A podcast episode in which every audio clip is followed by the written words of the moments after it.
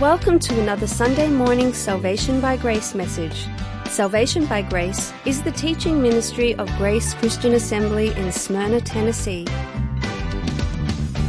Grab your Bible and join the congregation of GCA, along with our teaching pastor, Jim McClarty.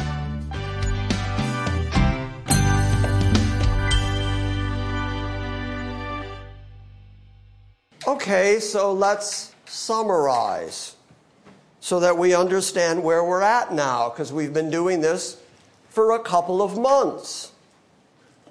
For many years, I have used the phrase, be the Christian. When I said that, I usually said, if everybody else in the world turns their back on Christianity, if all your friends, neighbors, and families all apostatize as a group, you don't let that change your essential faith. You be the Christian, regardless of what everybody else does. Then, after several weeks of describing what it was to be a Christian, we started talking about the benefits of Christianity. And we found that the Bible gives us a great many benefits of being Christian. And that brought us to our eschatological hope, our hope for the days to come, our hope for the last days.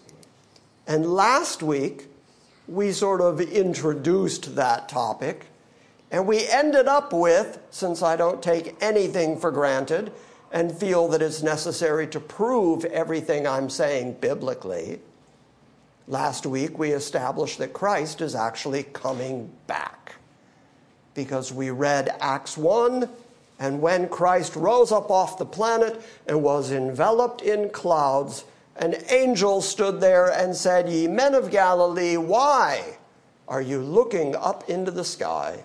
This same Jesus will return in like manner as you saw him leave. And that is why all of the descriptions of the return of Christ have him returning in clouds of glory. So we wanted to establish that and then see what the biblical authors said about it. And Paul said repeatedly that there are some who, quote, love his appearing. Hopefully, that's the camp that we all fall in. We're the group that love his appearing, and then he also, in writing to Titus, referred to that as our blessed hope that we are anticipating his return. We are looking confidently forward to his return. We are hoping for that moment when he does return, and we love his appearing. But another thing that we saw last week is that the return of Christ divides humanity because there is that group that loves his appearing, and then there is that group that we saw who run for the rocks and the caves and the dens of the earth, and they cry to the rocks, Fall on us, hide us from the wrath of him that sits on the throne and from the wrath of the Lamb. So Christ is coming back in wrath and judgment with a two edged sword out of his mouth to rule and reign with a rod of iron. Or you're in the group that loves his appearing. So now the question before us is is that one single return of Christ? Is there a single return of Christ during which part of the population of planet Earth runs out to greet him and loves his appearing, while another group is running for the rocks and the caves and the dens of the earth and saying, Hide us from the wrath of him. So, in that one appearance, in that one parousia, in that one return of Christ, is there a dividing moment between those who love him and those who are afraid of him, or are those two different occurrences? As we continue in this series, you're going to see that it's actually two different occurrences, proven by the fact that the way the Bible describes the two returns of Christ, the details are just simply different. This morning, we're going to see that when Christ appears in the clouds of heaven, we rise to meet him in the air, and so will we ever be with the Lord. Well, that sounds like an air thing. But then you read in the book of Zechariah that when he returns in judgment, his feet touch the Mount of Olives. The Mount of Olives splits in half, and you don't see any such description of his return for his church. So even as you look into the details, you start to recognize that this is two different occurrences, two different returns of Christ to the planet for two different purposes that have two different results. We're going to concentrate this morning on the first of those appearances and the results of those appearances. Last week I left you with the notion that there had to be, of necessity, a resurrection. And the reason that there has to be a resurrection is because God is, what's that word? Righteous and holy, absolutely perfect. And then there's you. And you are sinful and you are depraved. You're still in your sinful, wretched body. And nothing impure or unclean can reside in the presence of God who has encased himself in a light that no man approaches. And so something has to change. Something has to be improved in you dramatically for you to think that you can live in the presence of God. How are you going to stand in the presence of an absolutely righteous Holy One when you yourself are decaying and dying and sinful?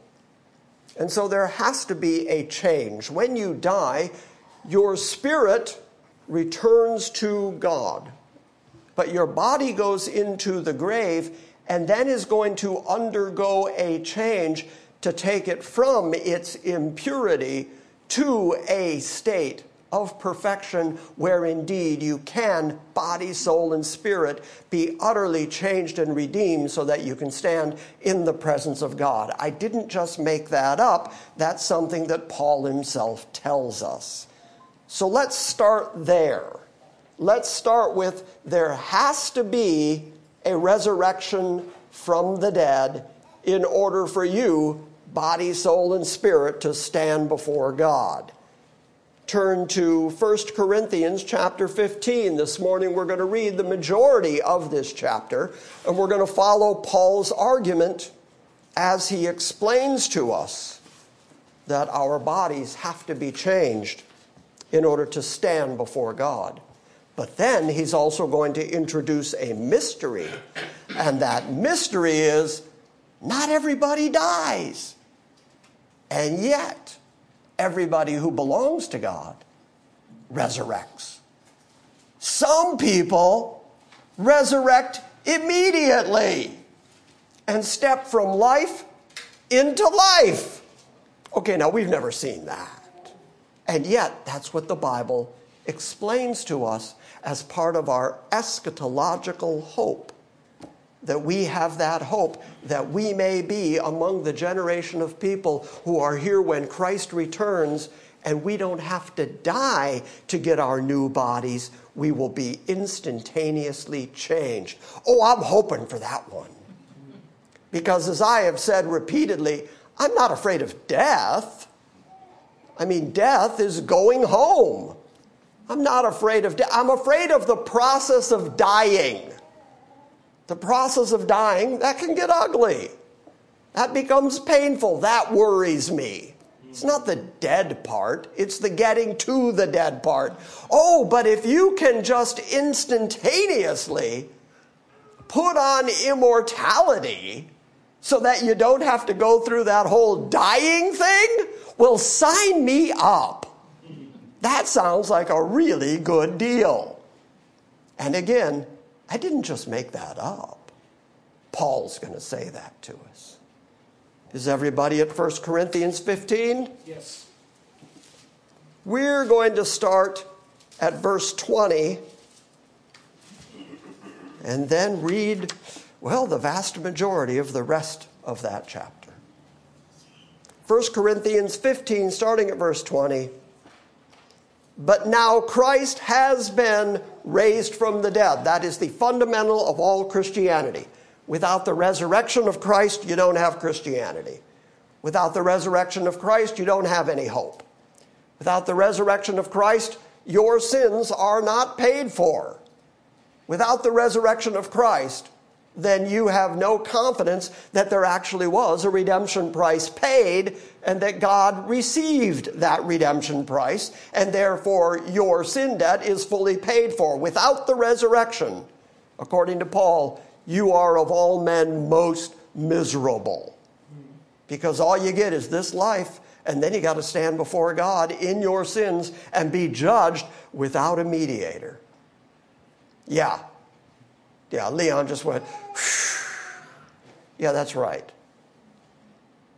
But now Christ has been raised from the dead, the first fruits of those who are asleep. For 1500 years, the Jews had been keeping the feast of first fruits. Every year, continually, the feast of first fruits. They didn't understand why they were keeping it, but they kept doing it because it was an essential part of the law. They had to go to Jerusalem three times a year and they had to keep the feast of first fruits. And Paul takes that notion because the entire concept of first fruits was that if you brought God the first fruit of your labor, the first fruit of your field, the first of your harvest, if you brought him the newest wine, if you brought him the newest grain, then there was blessings on the whole rest of the crop. And so Paul picks up that concept and says, Christ is the first fruit of the resurrection. Meaning then that there's going to be a harvest within the resurrection and a whole lot of other resurrections guaranteed by the fact that he was the first fruit of the resurrection. So don't just pass over that word first fruit without recognizing that Paul is investing very deep theological meaning into that by saying that Christ is the first fruits of those who are asleep he raised from the dead. For since by a man came death, that's Adam, by Adam's sin, death reigned, by a man also came the resurrection of the dead. Adam brought about death to all men, Christ brings about resurrection from the dead. For in Adam all die, that's a fact. You can prove it everybody who ever lived died. That's just universally true. And that's because Adam, in his sin, in his fall, in his rebellion against God, brought death to the planet, and as a consequence, everybody dies. And you die because you are sinful, because you do have depravity and decay in your body. For the people who want to claim that they have not sinned, all they got to do to prove that is just not die. If you just don't die, we'll believe that you have no sin in you. But the wages of sin, according to Paul, is death. That's the payment to you for the fact that you are a sinner. You are going to die. And that's been happening ever since Adam.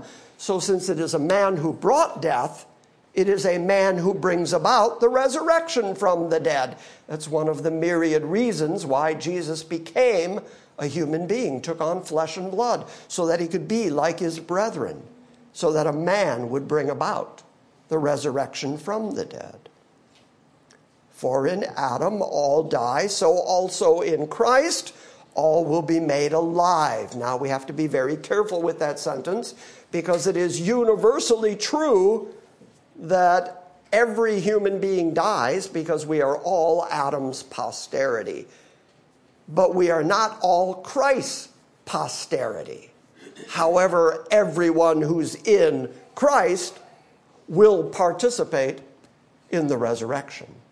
So be careful with the word all there. Don't decide that, well, then, since we all die in Adam, that means that we're all universally, every one of us, going to resurrect because Christ resurrected. That's not the meaning that Paul is driving at here. All those who are in Adam, which is everybody, died in Adam. Everybody who's in Christ will be raised in Christ because he is the progenitor, the first fruit of the resurrection.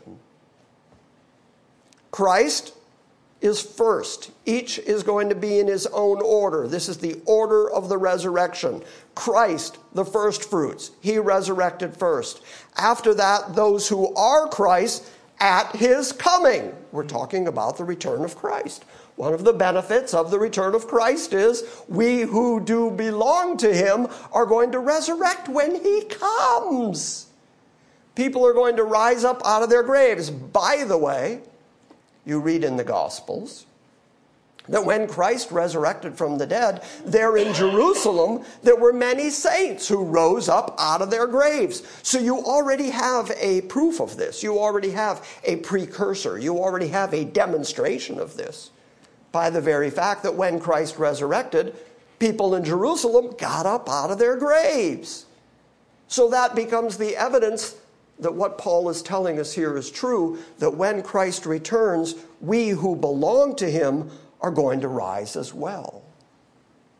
So here's the order again Christ, who is the first fruits.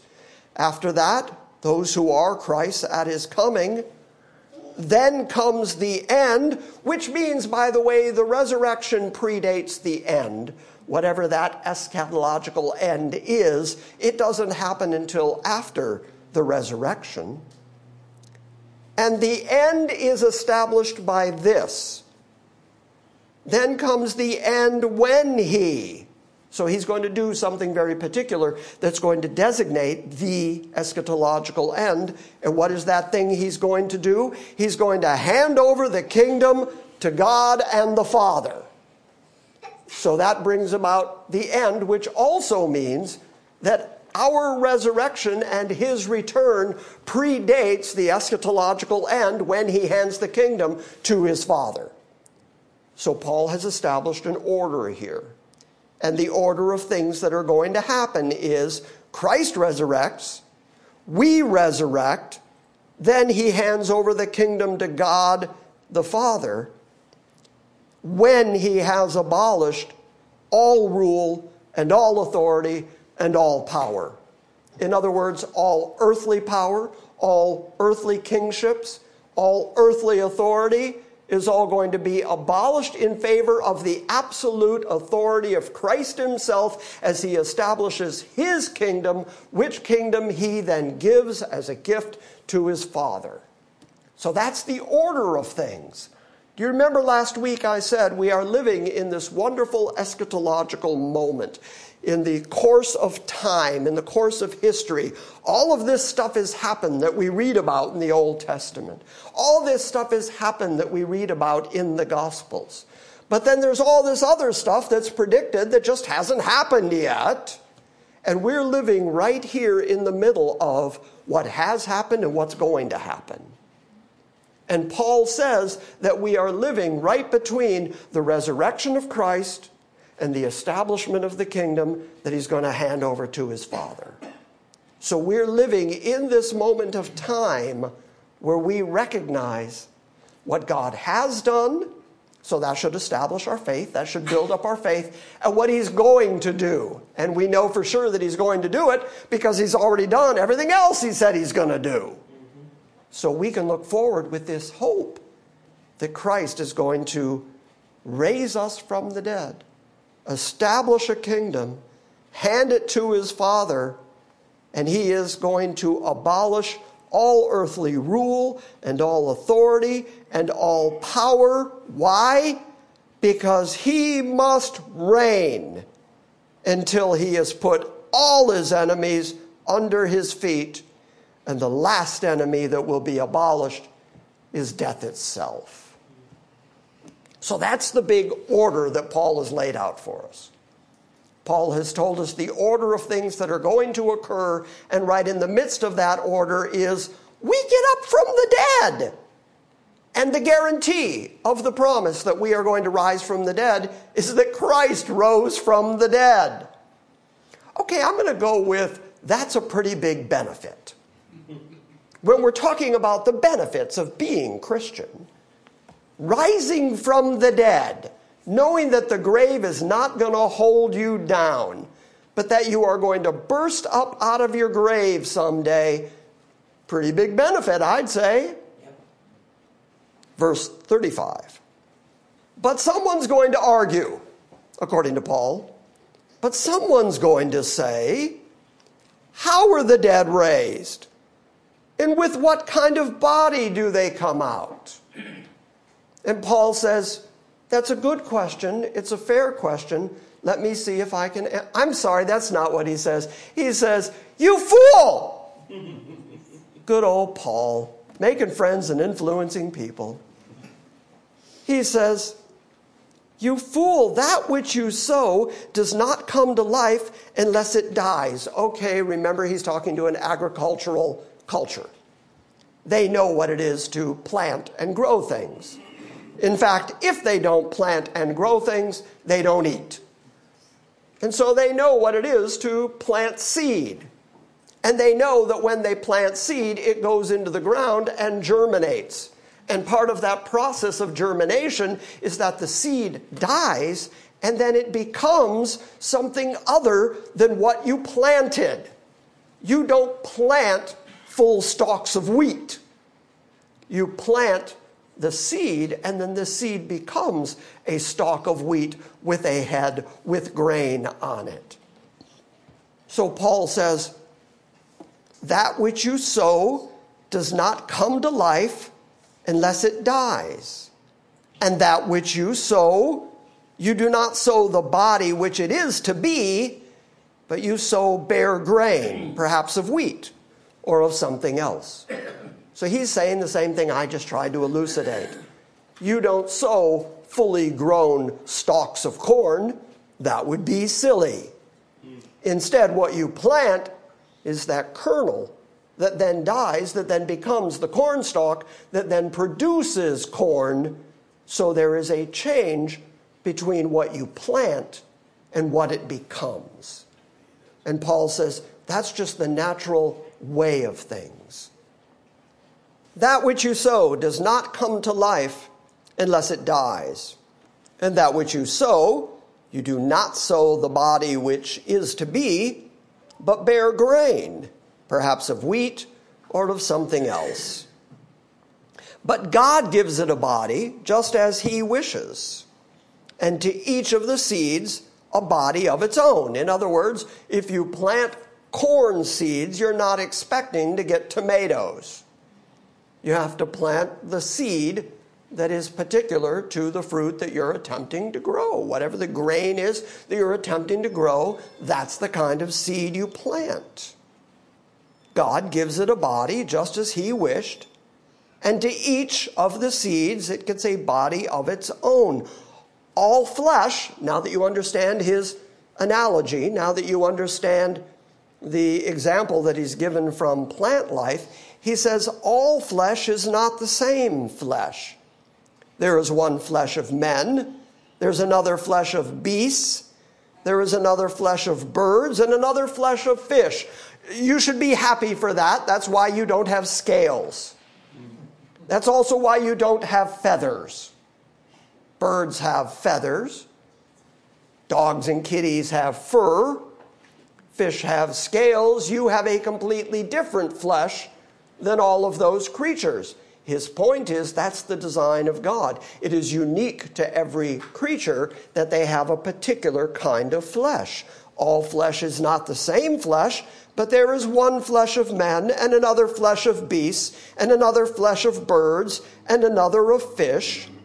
There are also, in the same way, there are heavenly bodies, and there are earthly bodies.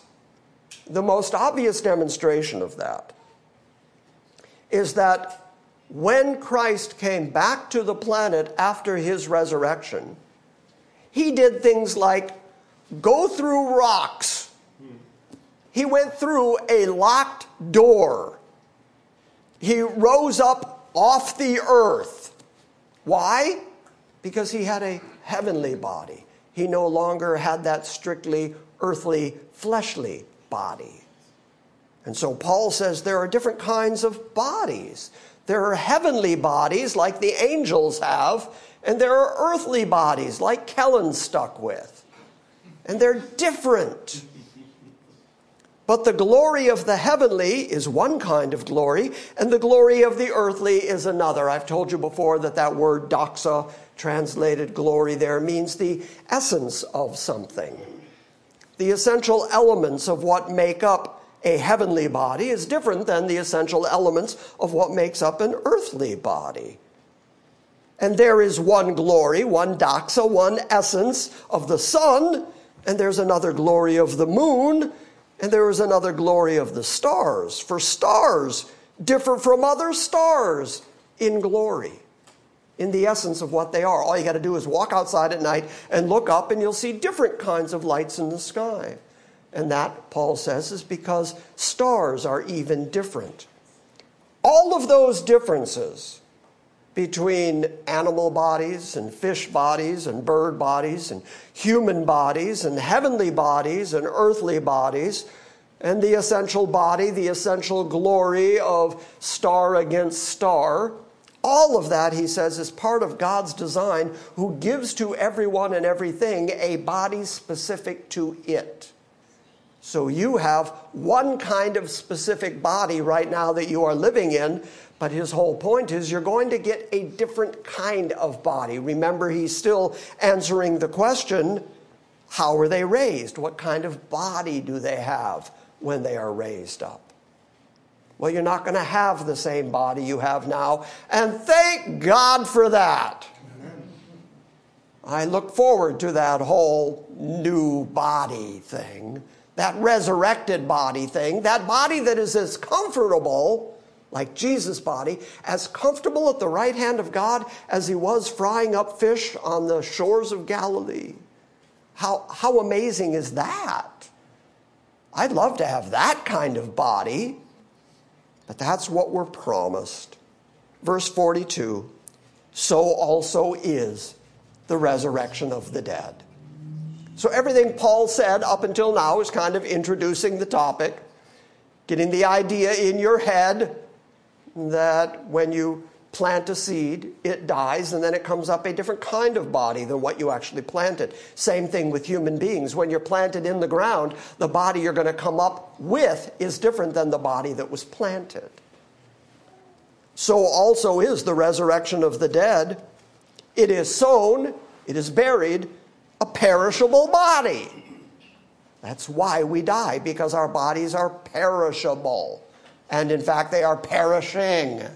And in fact, we're all dying from the minute we're born because that's what's inbuilt into our earthly bodies is that process of gradually perishing. In some of our cases, more quickly perishing. It is sown in dishonor. It is sinful. It is depraved. It is buried in dishonor.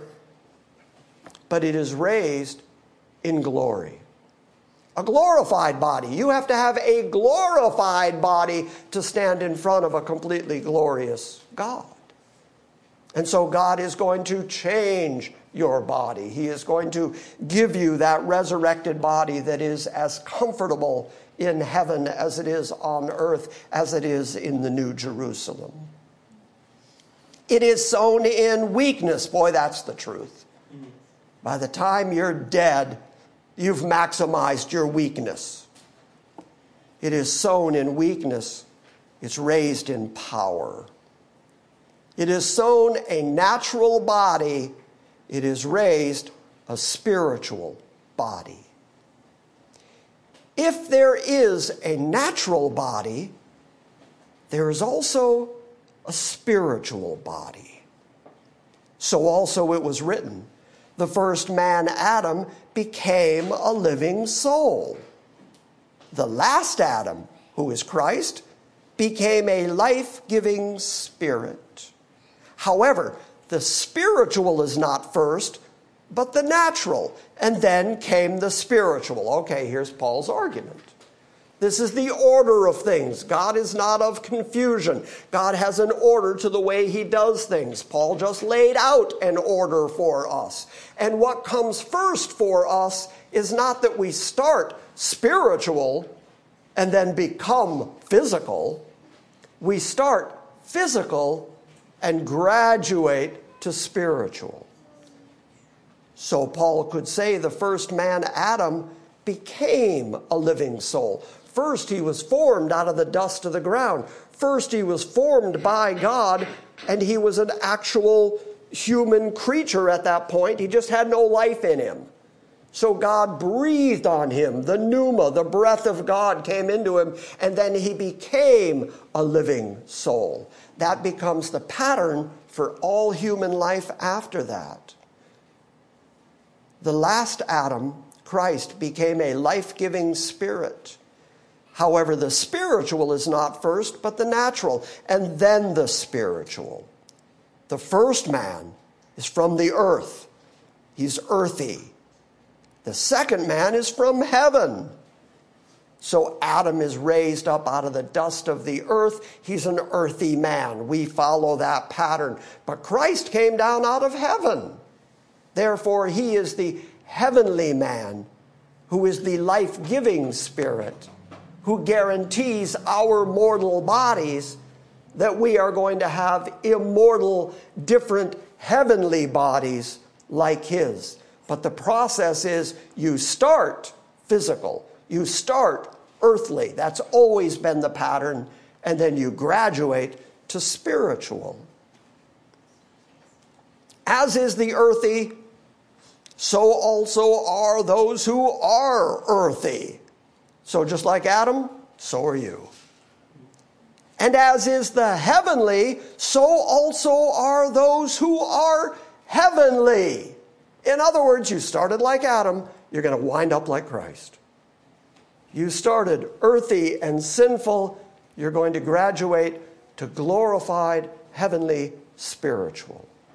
All in the resurrected, renewed, remade body that you're going to have.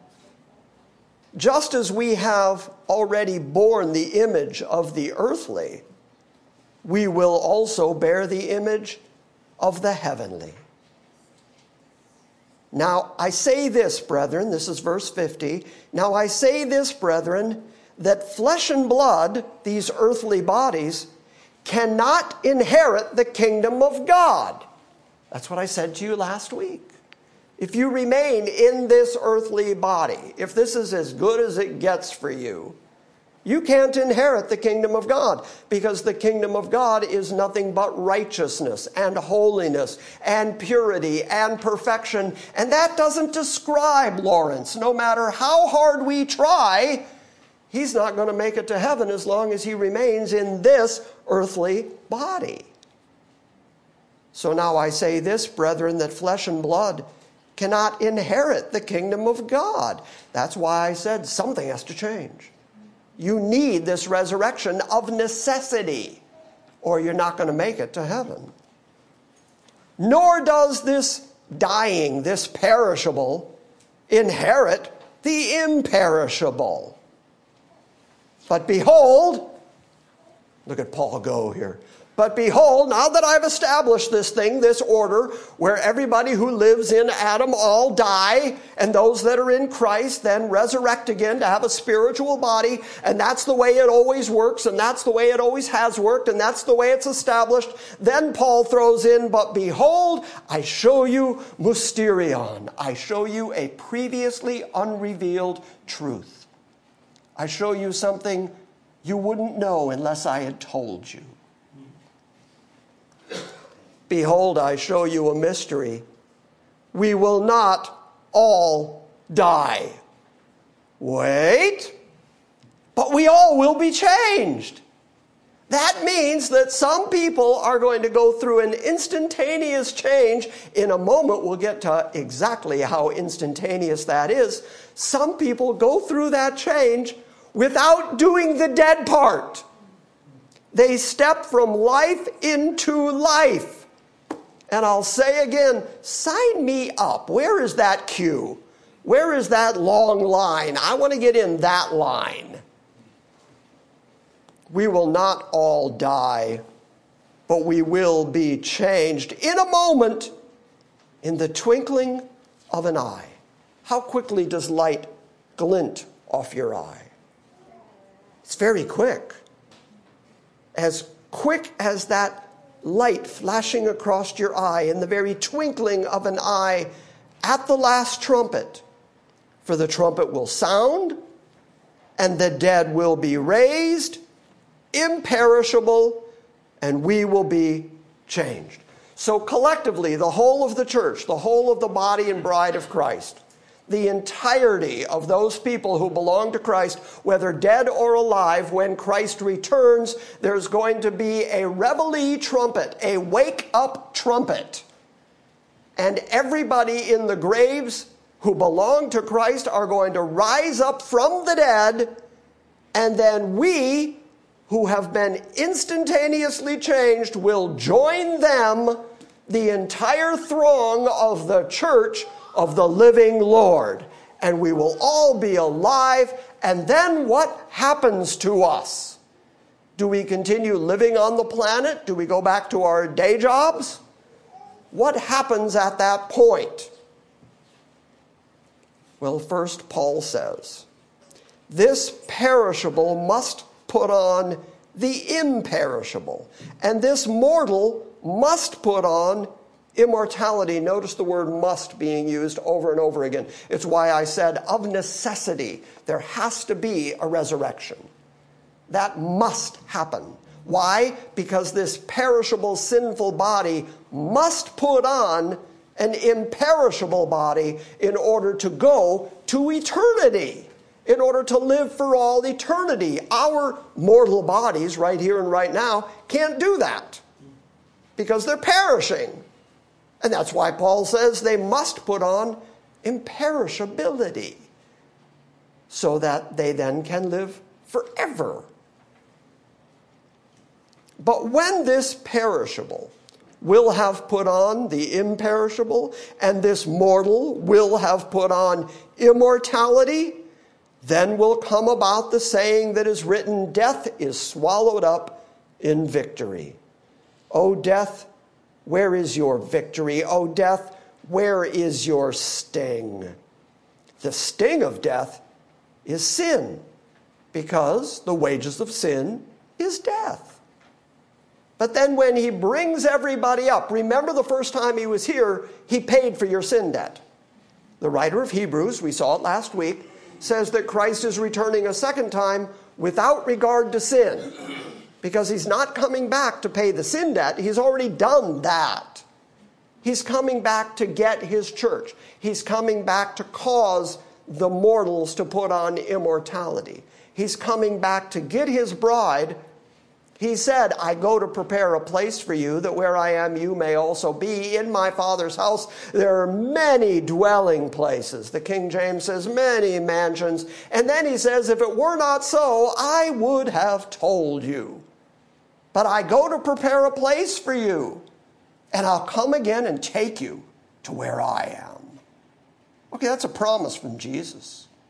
Okay, when he comes back, he's going to raise his church his bride from the grave in order to take them to the dwelling place that he's been all this time preparing for us in his father's house. The bridegroom is returning for his bride. And then he's going to make himself a perfect, spotless, blameless bride and take her home. And death will be swallowed up in victory.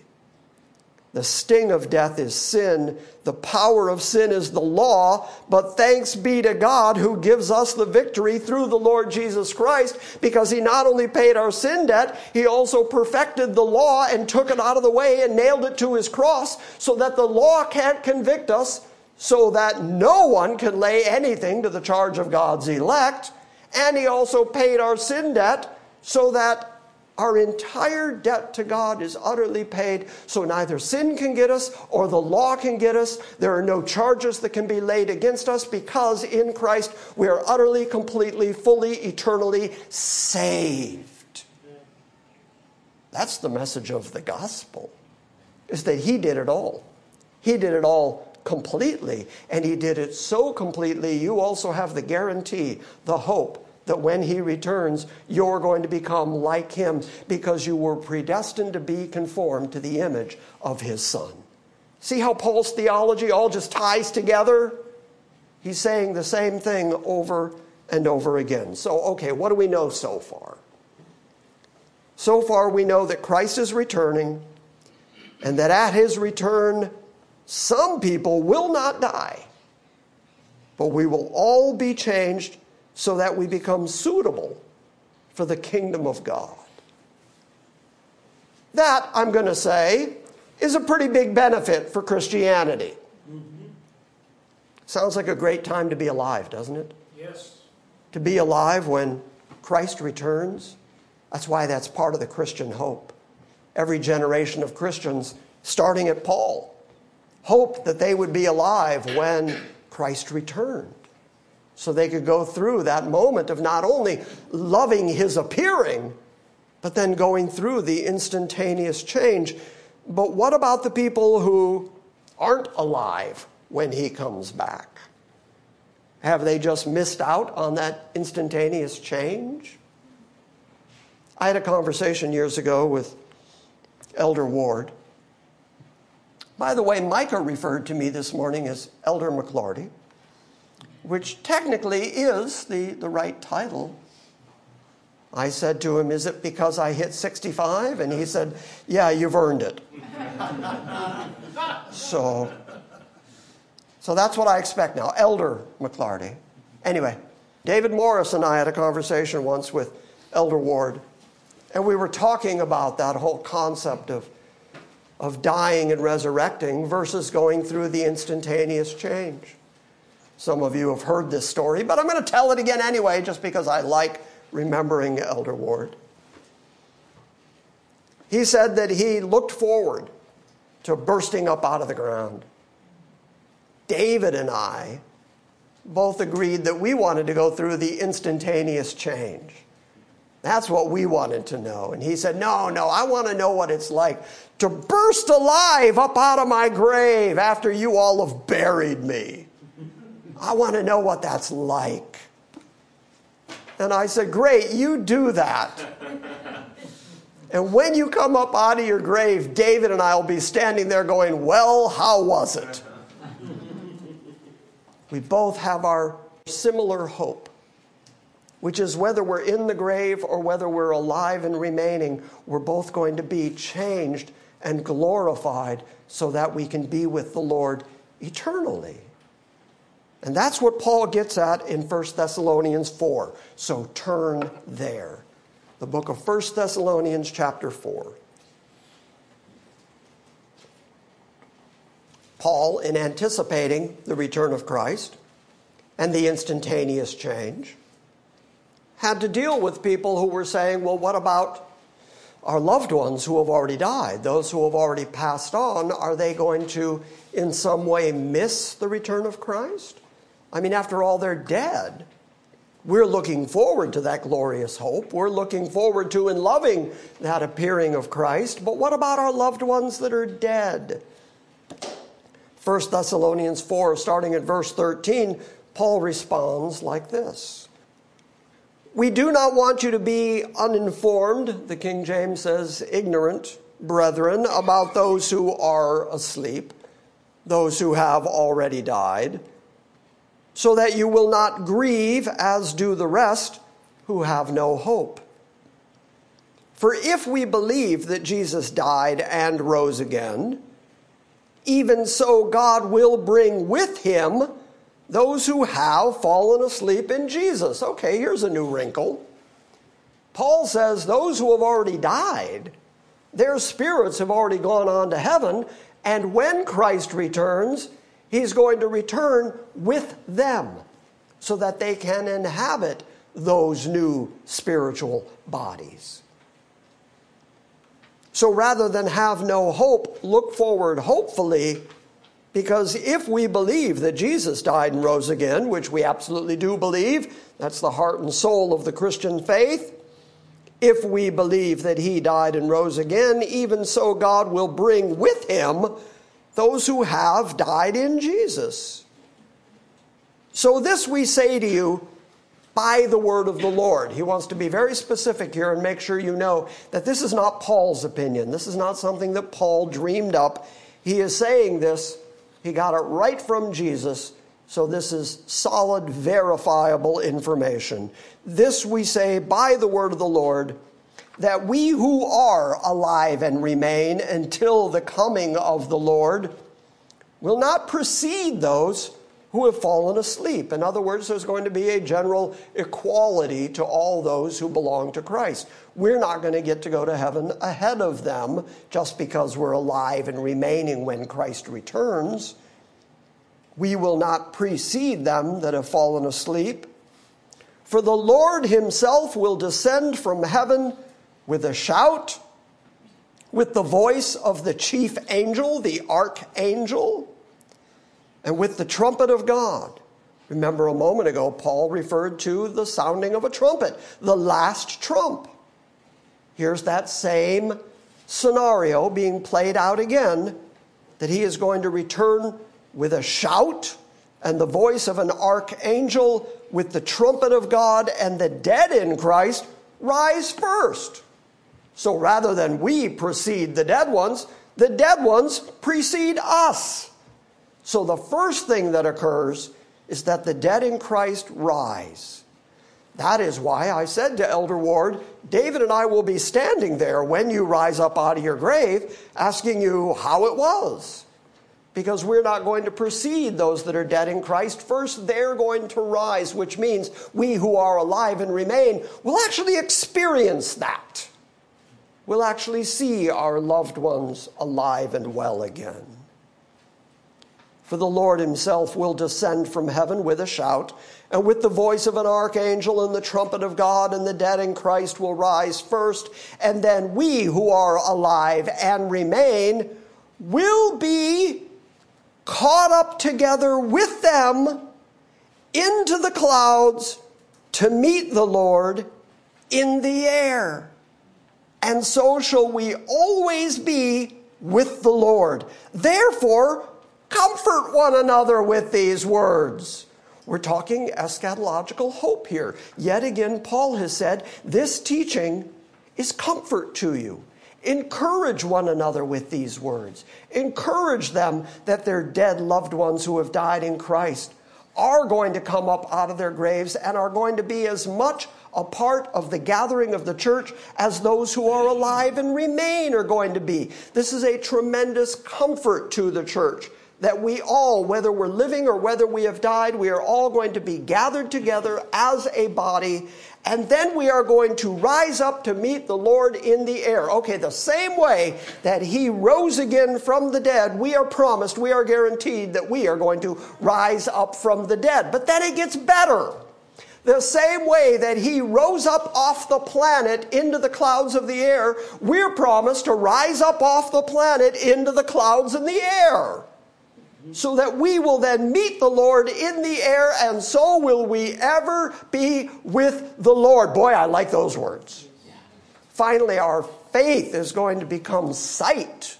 The things that we have hoped for are going to become reality and we're going to meet the Lord in the air and be with him for eternity.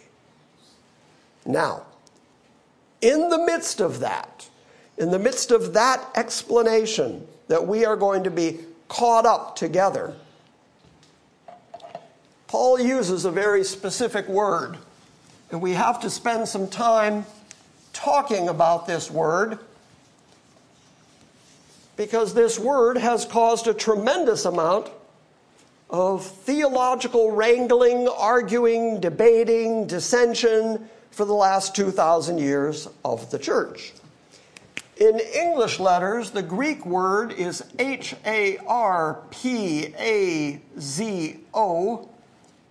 In the Greek language, a Z creates the DZ phonetic. And so this word is harpazo. Now, this word harpazo has a very definite meaning. Some words in Greek have a wide semantic range. For instance, the way that John uses the word cosmos, translated world. He uses it all the way from don't love the world or the things that are in the world, all the way to Jesus saying, I pray not for the world, but then God so loved the world And so that's a very wide semantic range. And you have to understand contextually what the meaning of the word is. Not so with harpazo. Harpazo only means one thing. And I'm going to demonstrate that to you as we close up the morning. I'm going to make you familiar with the word harpazo and how it is used in Scripture so that you can see that it only means one thing. And what it means is snatch away. I'm putting this here on purpose so that I can demonstrate. Oh, oh, here, hold this. Okay, I'm going to demonstrate harpazo for you. Are you ready? That was harpazo. Now the question is, how much effort did the water jug put in? None. None. The person who does the snatching away is the actor who has all the power and authority. The thing that is snatched away is passive in the process. And so that word was used in common Greek parlance. Anytime that a robber or a thief would fall on you and take away your riches, take away your purse, snatch something away from you, that was the word for it, harpazo, because they snatched it away from you. I'm going to show you that in the New Testament, that's the way that it is consistently used. Now, that word harpazo is translated into the Latin language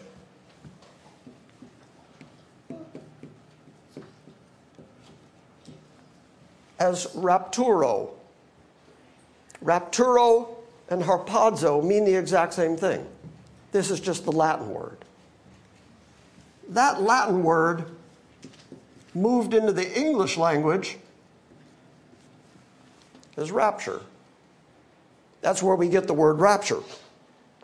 And so when you talk about a rapture, people will say to you, well, you can't find a rapture anywhere in the Bible. I was actually challenged with that several years ago. A fellow who said to me, Do you believe in the rapture? And I said, Oh, believe in it? Well, it doesn't matter if I believe in it or not, it's in the Bible. So it's a fact. And he said, You can't find a rapture anywhere in the Bible. And I said, Me? I can't? Because I can. I don't know about you, but it's in there. It's in there because the word harpazo is in there, which is the word rapturo, which is the word rapture. Now, the verb form of that Latin word is rapio, which means, by the way, to be carried away, to be seized, to be snatched up. But that rapio could also be used in the sense of somebody being so spiritually enwrapped, which is where we get the English word enwrapped you can become so spiritually carried away with things that that would be rapio. So that word, the rapture of the church, the harpazo of the church, means the carrying away of the church from earth to heaven because that's exactly the way that Paul just used it. Let's read it now in context again. For the Lord himself will descend from heaven with a shout uh, with the voice of an archangel and with the trumpet of God, and the dead in Christ will rise first, and then we who are alive and remain will be harpazo together with them into the clouds to meet the Lord in the air, and so shall we always be with the Lord. If that's not the rapture, I don't know what is. Because he's using the very specific language, the very specific word that has been passed down to us in English as the word rapture. You understand that? Matthew 13, 19. We're going to look at a couple of uses of this word harpazo, just so that you can get some sense of the very limited semantic range of the word, so that by the time you leave this morning, you are convinced that the concept of the rapture, regardless of when it's happening, this morning we're not here to talk about when it happens, we'll get to that. But this morning I'm just trying to establish that it does happen. It has to happen. It's prophesied to happen. And it's talked about repeatedly in the Bible. Therefore, if it doesn't happen, the Bible's not true or God's a liar. So when people say to me silly things like, you can't find a rapture in the Bible, I think, I don't know what Bible you're reading, but the actual Bible that the Protestant church has always loved, that was handed to us from the disciples, actually does teach a rapture. So by the time you leave this morning, I just want you there, just agreeing that there is, in fact, a future hope of a rapture that is promised in the Bible. In the weeks to come, we'll talk about when that's going to happen. But for the moment, it's got to happen. You got it? it? See the argument? Yes, okay. Matthew 13, 19, as I said, Jesus is going to use this word. When one hears the word of the kingdom, this is when he's talking about the sower and the seed, and he's likening the word to the seed that is distributed. When one heareth the word of the kingdom and understandeth it not, then comes the wicked one and snatches away that which was sown in his heart. That's the word harpazo. Again, I'm just demonstrating it always means the same thing. Jesus himself used the word harpazo because it perfectly identified what Satan does when somebody doesn't understand the word of God. He immediately snatches it away from them. In John 6:15, we read, When Jesus therefore perceived that the crowd was going to come and take him by force to make him king, he departed again into a mountain himself alone. That entire phrase, translated take him by force, is the single Greek word harpazo. When he perceived that they were going to come snatch him, grab him, take him away, and make him a king. John 10 12, Jesus again speaking. But he that is a hireling and not the shepherd, whose own the sheep are not, sees the wolf coming and leaves the sheep and flees, and the wolf catches them and scatters the sheep. That word catches them is harpazo. What does a wolf do to sheep? Snatches them, grabs them. How much effort do the sheep put in? None. It is the wolf that has the power to do the snatching away. That's the word harpazo. John 10, 28 and 29, Jesus speaking again. Jesus liked this word. He was very familiar with this word. And I give unto them eternal life, and they shall never perish, neither shall any man pluck them out of my hand. It's the word harpazo nor will any man harpazo them out of my hand. My Father, which gave them to me, is greater than all, and no man is able to pluck them out of my Father's hand. It's the word harpazo. Are you getting a sense of how this word is used? In Acts 23:10, there was a great dissension that arose. The chief captain, fearing lest Paul should be pulled into pieces, by the mob, commanded the soldiers to go down and take him by force from among them and bring him into the castle. That entire phrase, take him by force, is the Greek word harpazo. Go take him by force. Okay, so how much actual energy was Paul putting forward in that process? He was taken away, he was snatched, he was grabbed, he was taken by force by the soldiers.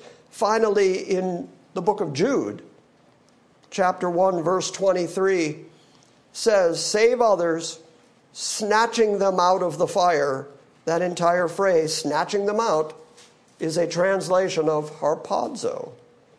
Save others, snatching them out of the fire, and on some have mercy with fear, hating even the garment that is polluted by the flesh. Okay, so so far, I think we've demonstrated that the word harpazo means to snatch away. It's all it ever means. I've just demonstrated that in the Bible, that's all it ever means. There are no places where harpazo means skip through the daisies or some other definition. It always means to be seized on with force, to be snatched away. to be taken away. So now the question is okay, well, then does the Bible say that God ever harpazos people? Because we see here how it's used for things and people and ideas being snatched away physically. But does God ever spiritually snatch away people? Well, I'm so glad you asked that question because I got an answer. Everybody turn to the book of Acts, Acts chapter 8, so that you can see it yourself. We're very close to the end, theoretically. Does God ever harpazo people? And can we find a demonstration of it in the Bible? Acts 8, starting at verse 34, we're going to read to verse 40.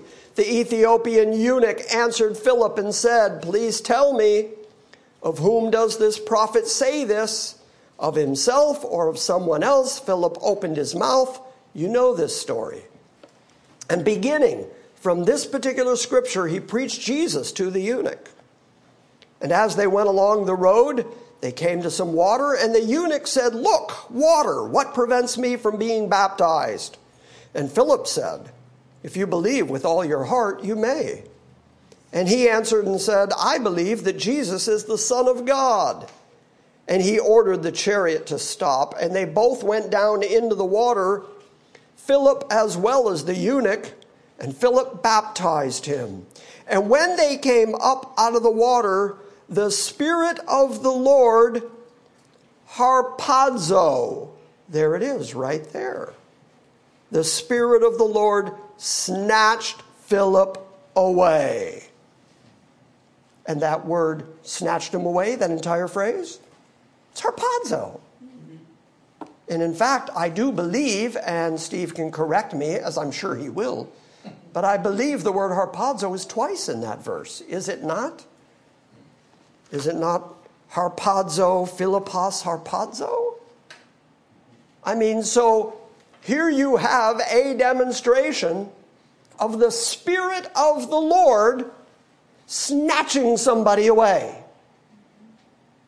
And the eunuch no longer saw him. I mean, he was just gone. He was literally, genuinely raptured. So the Ethiopian eunuch went his way rejoicing. Who knows what he was thinking at that moment? But the man who just baptized him, who just taught Jesus to him, disappeared. But Philip found himself in Azotus in a completely different place. Philip was standing with him in the water, coming up out of the water, and suddenly he's in Azotus. I like the language of he found himself in Azotus. Like, whoa, how did I get here? And as he passed through, he kept preaching the gospel to all the cities until he came to Caesarea. Okay, so that is an example, a biblical example, an inarguable biblical example of the Spirit of the Lord, that's the language, harpazoing Philip, snatching him away until he disappears and then appears somewhere else. And that word harpazo is used. Okay, so I think we can now say that the Bible does teach that people get raptured. Anybody want to argue? Because I'll go two out of three falls with you. I can take any man twice my height and half my weight. So if, if you want to go, I'll. 2 Corinthians 12, verses 2 and 4, Paul's talking about a man who had been to the third heaven.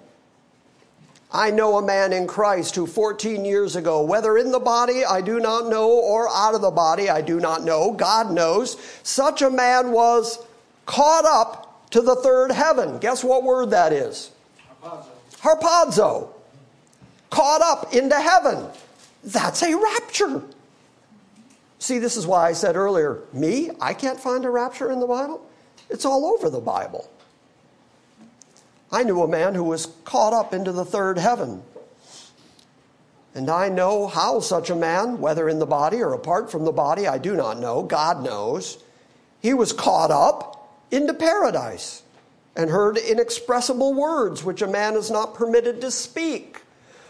Okay, Paul seems pretty convinced of this whole harpazo thing. So when he says specifically that the church, alive or dead, is going to be harpazoed into the sky to meet the Lord in the air, to meet him in the clouds, and so will we ever be with the Lord, he seems to know exactly what he's talking about, and he used that word harpazo on purpose to describe what is going to happen to us as part of our eschatological hope. We are going to be snatched away from the planet and taken into the air to meet our Lord and Savior. That is exactly what is promised. That is exactly what our forward thinking hope is. Last verse Revelation 12, verses 3 to 5. Then another sign appeared in the sky. It was a huge red dragon with seven heads and ten horns, and on its heads were seven diadems. Its tail swept away a third of the stars of the sky and hurled them down to the earth. And then the dragon stood before the woman who was about to give birth to devour her child when she was going to give birth. And she gave birth to a son, a male child destined to rule all nations with an iron rod. We began with Christ is coming back to rule all nations with an iron rod. Here's the promise that he's coming back to rule all nations with an iron rod, and her child was harpazo, caught up to God and to his throne. Why did Christ sail up off the planet? Because he was caught up by the Spirit of God who brought him to the very throne of God and we ourselves are promised the same journey. That we ourselves are going to be caught up by the Spirit of God to stand in the very presence of God, to go inhabit the very home that our husband has prepared for us. And the way we're going to get there is not by our effort, not by our work, not by us jumping high enough to get there Instead, we are going to be, by the very power of God, snatched away and taken up into the air to meet the Lord in the air. And so shall we always be with the Lord. And so encourage one another with these words. Have you ever heard a more encouraging thing? Now, I hope that you understand that the rapture of the church is an actual biblical reality. There's no way to avoid the language that the Bible uses. In the weeks to come, we'll argue about the when. But for the moment, I just want you to see that this is all part of our Christian hope. This is part of what we're looking forward to. This is why we do be the Christian that's, that's why we're Christian, because we have these remarkable benefits and this tremendous hope. Grab a hymnal. We are going to sing The Sands of Time Are Sinking. Steve's going to come up and lead you in this final hymn, and then Michael will be up for our closing prayer. 509. 509 one of my favorite hymns. The sands of time are sinking. The sands